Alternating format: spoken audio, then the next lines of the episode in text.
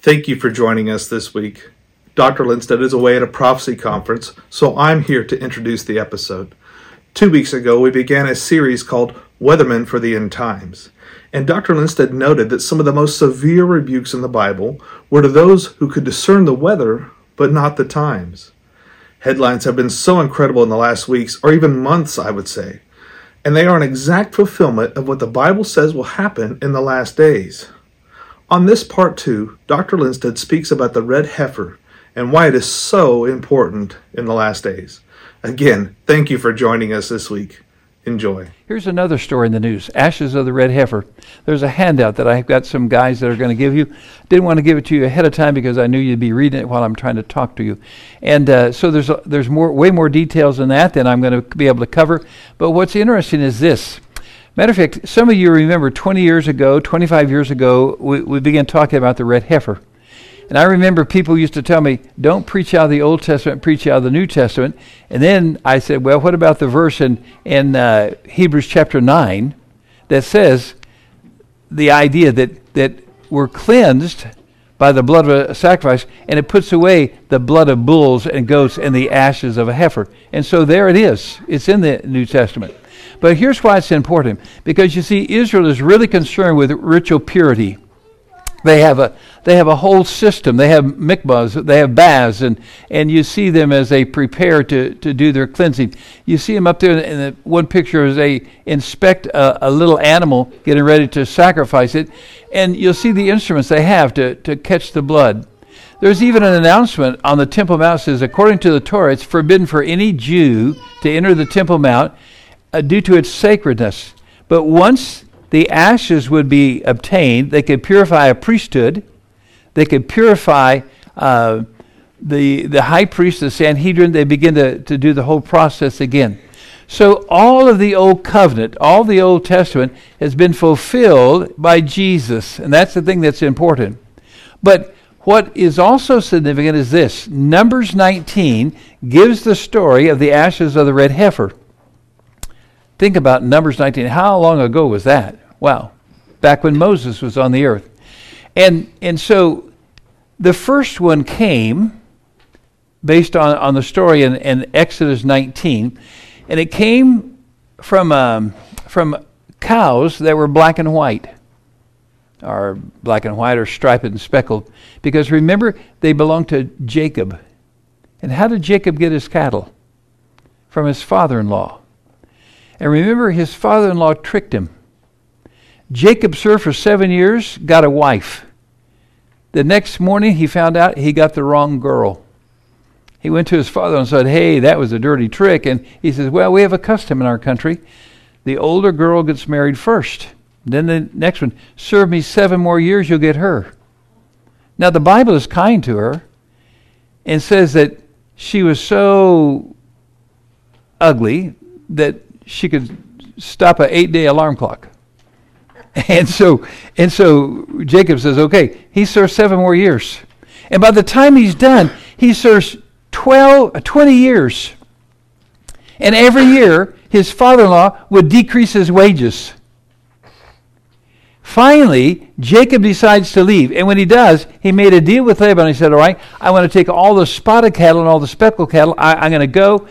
And out of that herd of spotted and speckled cows, somehow, Numbers nineteen, God provided a totally spotted red heifer. Read the specifications. Two hair could not be white or gray. The hooves, the hair, everything had to be red.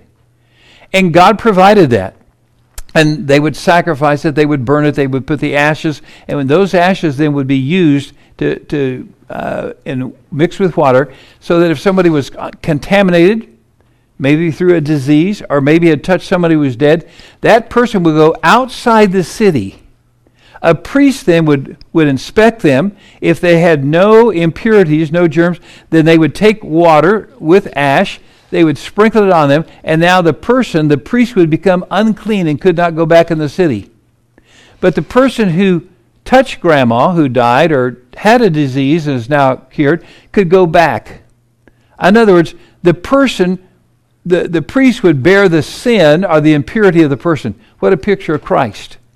So, They have been looking, and through the, the history from Numbers nineteen until the destruction of the temple in seventy A D, every time they would run out of ash, here's what the Jews say, God miraculously provided a red heifer through a variety of ways.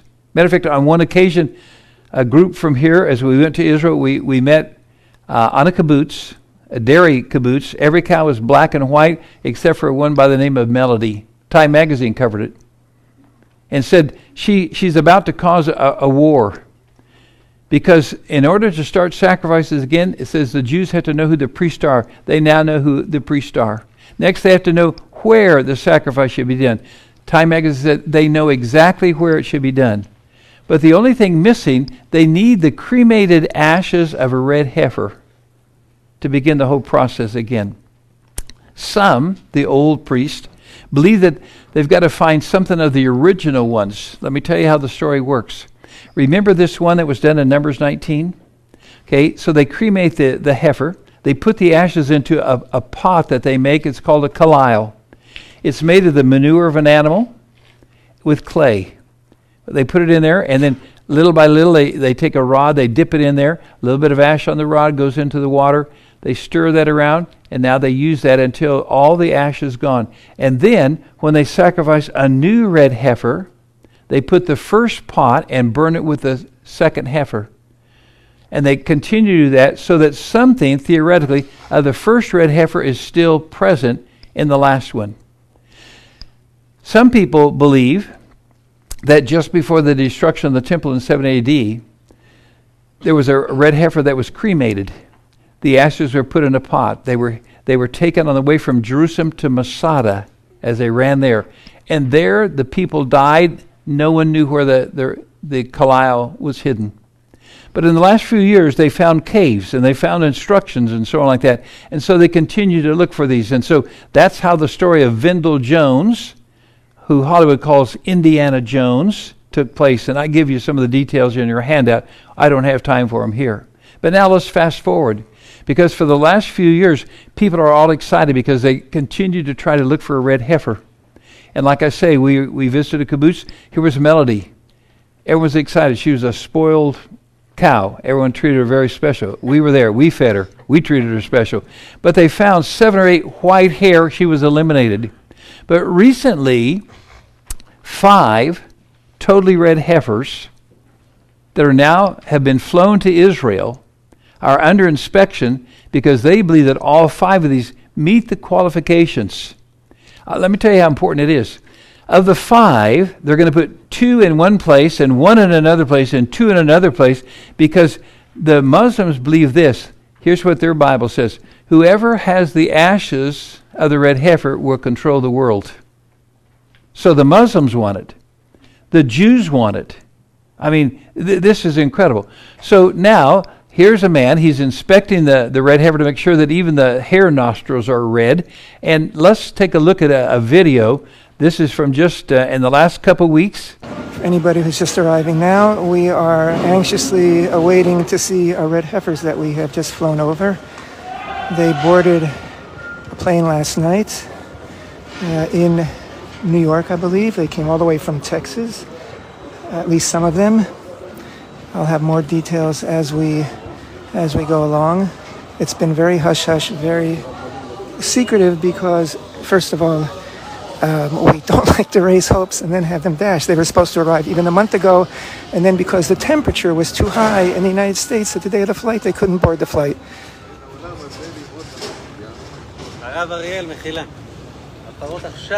The,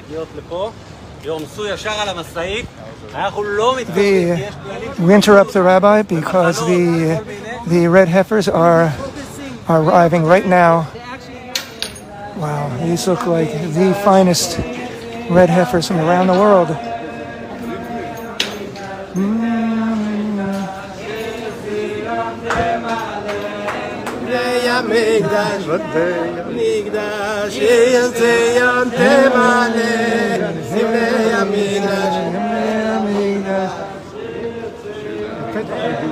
For those not familiar with the song, it's all about the Holy Temple.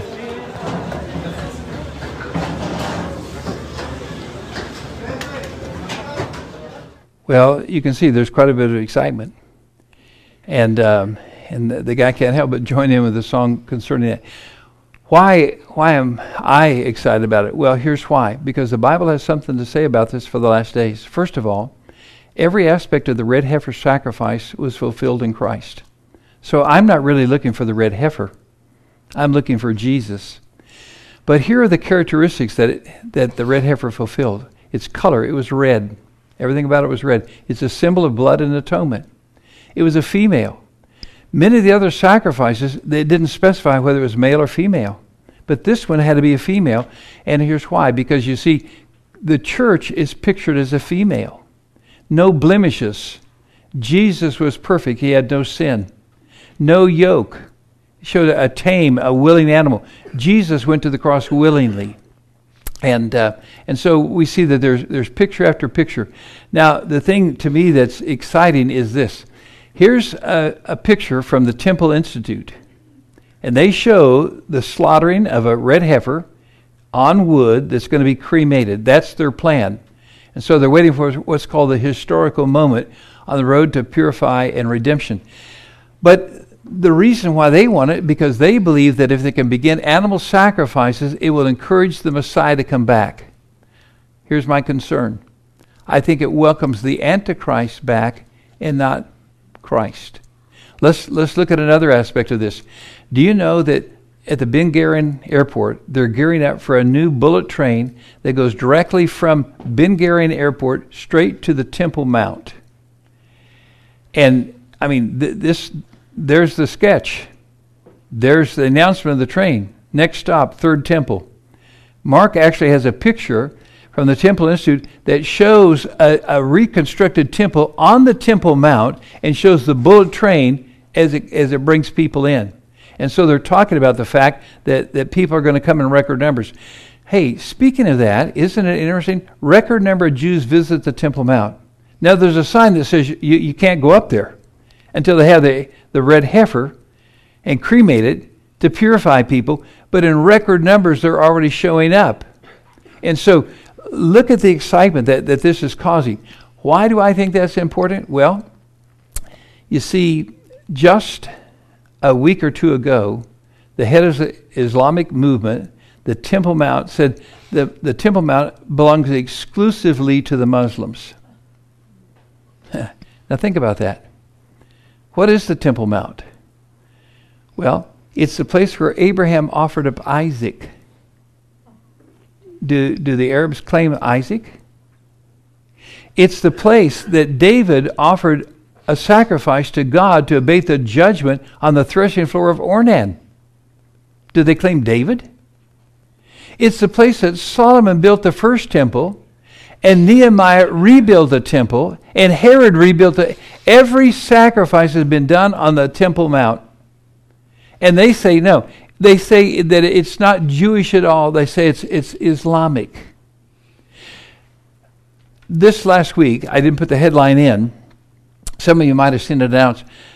It almost caused a war in Jerusalem on the Temple Mount because a man took a ram's horn, one man took one ram's horn and blew it in celebration of Yom Kippur. And the Muslims said, that's an excitement to riot. But five times a day, twenty-four hours a day, seven days a week, the minaret blows the call to prayer, and it can be right outside a synagogue or a church or a school or a home, and it doesn't matter. And that's not a, a call for a riot. They tolerate it. But when one man blows a ram's horn, Islam said, wow, we can't have that. This is a sacred place.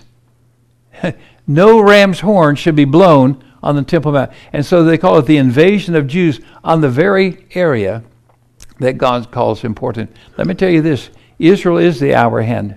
Jerusalem is the minute hand. And the Temple Mount is the second hand. And so all this excitement for it, well, here's why it's important. Because you know what the Bible says? The Bible says that in the latter days, there will be sacrifices. And and from seventy A D, when the temple was destroyed, until now, officially no animal sacrifices in Israel. From time to time, someone goes out and tries one. I've had a couple friends that have gotten in trouble because they're the zealots who are trying to do this. But in Daniel chapter nine, verse twenty-seven, it says this, that when the Antichrist makes a treaty, he's going to make a treaty and it's going to allow Israel to go back and officially begin to sacrifice again on the Temple Mount. And when that happens, guess what? We're on the brink of those sacrifices beginning again. Daniel nine twenty-seven says that when a covenant is made, a, a treaty is going to be made, and Israel is going to say, okay, we'll give in. If we can just go back up and if we can officially begin to do animal sacrifice, we'll sign whatever treaty you want. And the Bible says for three and a half years they'll do that, and then the Antichrist, he's going to be jealous. You see, he's empowered by the devil. And the devil was jealous of God, wasn't he? He rebelled in heaven because of his jealousy. He was kicked out of heaven for that reason. And now the Antichrist will say, hey, I don't want people worshiping anybody but me. And so Revelation chapter thirteen says this, that when the Antichrist comes, he'll stop the sacrifice. Now, the only way he can stop it if it starts again. But we're watching that take place. Indiana Jones and a totally red heifer from a herd of black and white cows. What an amazing episode. They say they need the ashes of a red heifer to begin sacrifices, and they have some amazing candidates, as you just saw, that have recently been flown into Israel. The Jewish people believe that they need these ashes to be cleansed and to worship God. There are some verses that come to mind when I hear that in the book of Hebrews. I'd like to read them to you. Hebrews chapter nine, beginning in verse eleven.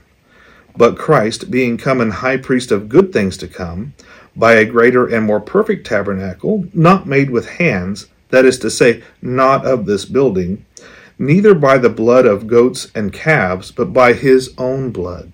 He entered in once into the holy place, having obtained eternal redemption for us.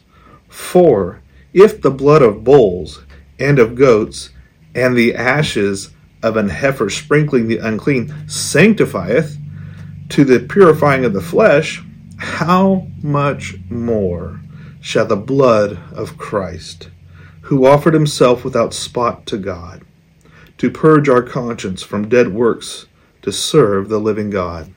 Wow, those are some amazing verses. I'm so glad that I didn't miss the Messiah when he came the first time. Through faith in his finished work on the cross, I have been made righteous in the eyes of God and have eternal life. You too can have that peace of mind and that eternal life. It's really simple. First, you must admit that you are a sinner and that you can't pay the debt you owe for your sins, that you need someone to come in and take that debt from you and place it on them. Next, you must accept that Christ was born of a virgin into this world, that he lived a sinless life, and he went to the cross and shed his own blood for your redemption, for my redemption, for the sins of the entire world. That in death he put away the handwriting of ordinances that were against us. That he rose again the third day and is in heaven right now preparing a place for us. Finally, you must place your trust in him. Claim his payment for your sins, that you're righteous now in the sight of God. Then you too will have eternal life. And these things coming in the very near future are things you don't have to go through. Won't you make that decision today? I encourage you to please reach out to us if you have any questions, and if you're not sure where you would spend eternity if you were to die today, please contact us and we'll show you how you can know beyond the shadow of a doubt where you will spend eternity. Heavenly Father, we just thank you for this time. We thank you for the platform we have in which to proclaim your truth, to share the gospel, the good news. I just pray as we go forward throughout our lives, those of us who already have eternal life will be sharing it with those around us. And those who may question where they'll spend eternity will reach out, and that someone will help guide them to salvation through your Son. I pray these things in Jesus' name. Amen.